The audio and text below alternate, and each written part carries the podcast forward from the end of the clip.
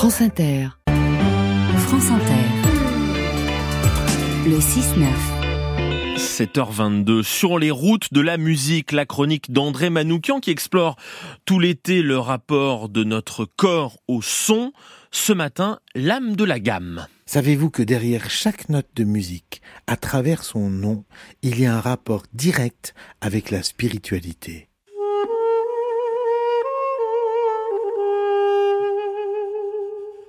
Pythagore, dès le 6e siècle avant Jésus-Christ, classe les différents modes musicaux selon les émotions qu'ils provoquent.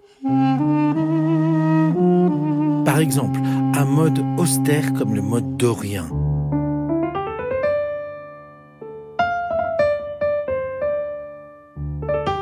Donne du courage aux guerriers qui manqueraient d'élan.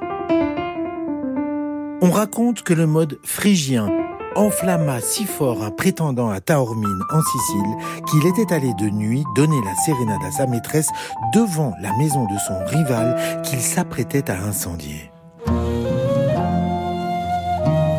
Dans l'Antiquité, on enseignait la musique comme une suite de formules magiques, dégageant chacune une énergie particulière. Le musicien avait un pouvoir considérable sur les âmes. Sa responsabilité était immense. Il bâtissait un environnement émotionnel. Il tissait du sacré entre les gens. Il savait agir par son art sur leurs humeurs. Il connaissait le mode qui provoquait la tristesse. Il savait la gamme qui rendait joyeux. Il jouait parfois subtilement d'un entre-deux que l'on pourrait qualifier de jouissance mélancolique. Un mode, c'est un agencement de notes qui a été codé au fil des temps d'après les émotions qu'il provoque. Irénée de Lyon, un des pères de l'Église, est grec. Il naît à Smyrne, comme Homère, en 140 après Jésus-Christ.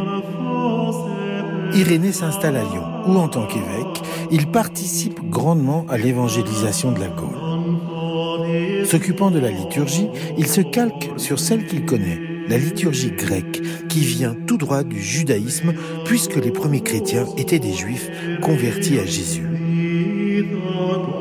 La liturgie dominicale conservait celle des synagogues. C'est pourquoi la Gaule, christianisée par des Grecs, pratiquait les chants les plus orientaux de l'Europe de l'Ouest.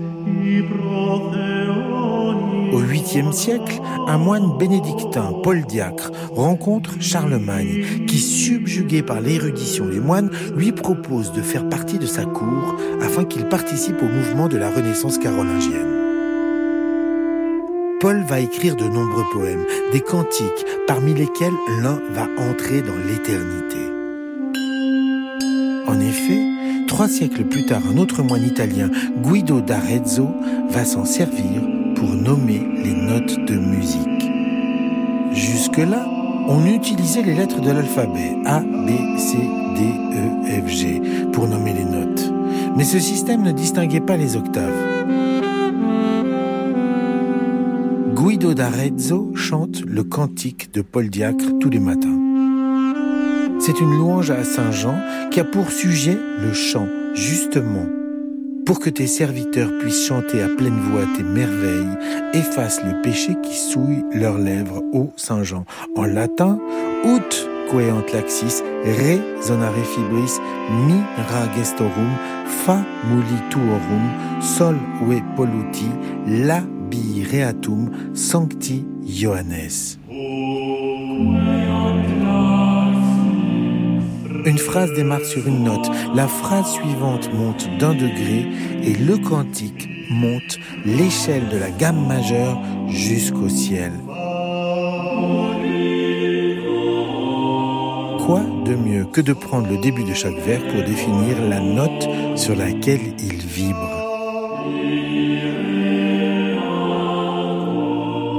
L'acrostiche ut ré mi fa sol la. Le 6 viendra plus tard, va désormais poser le sceau de la spiritualité sur chaque note de musique.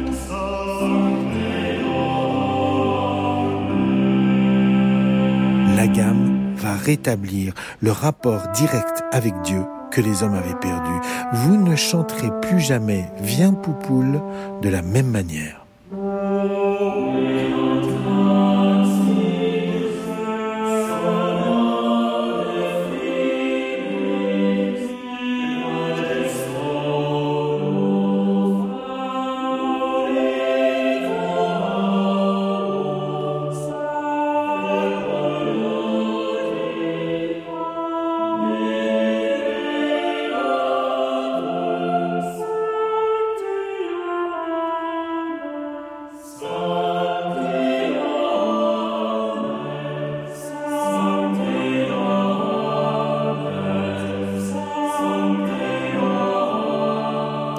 Merci à vous André Manoukian et à demain.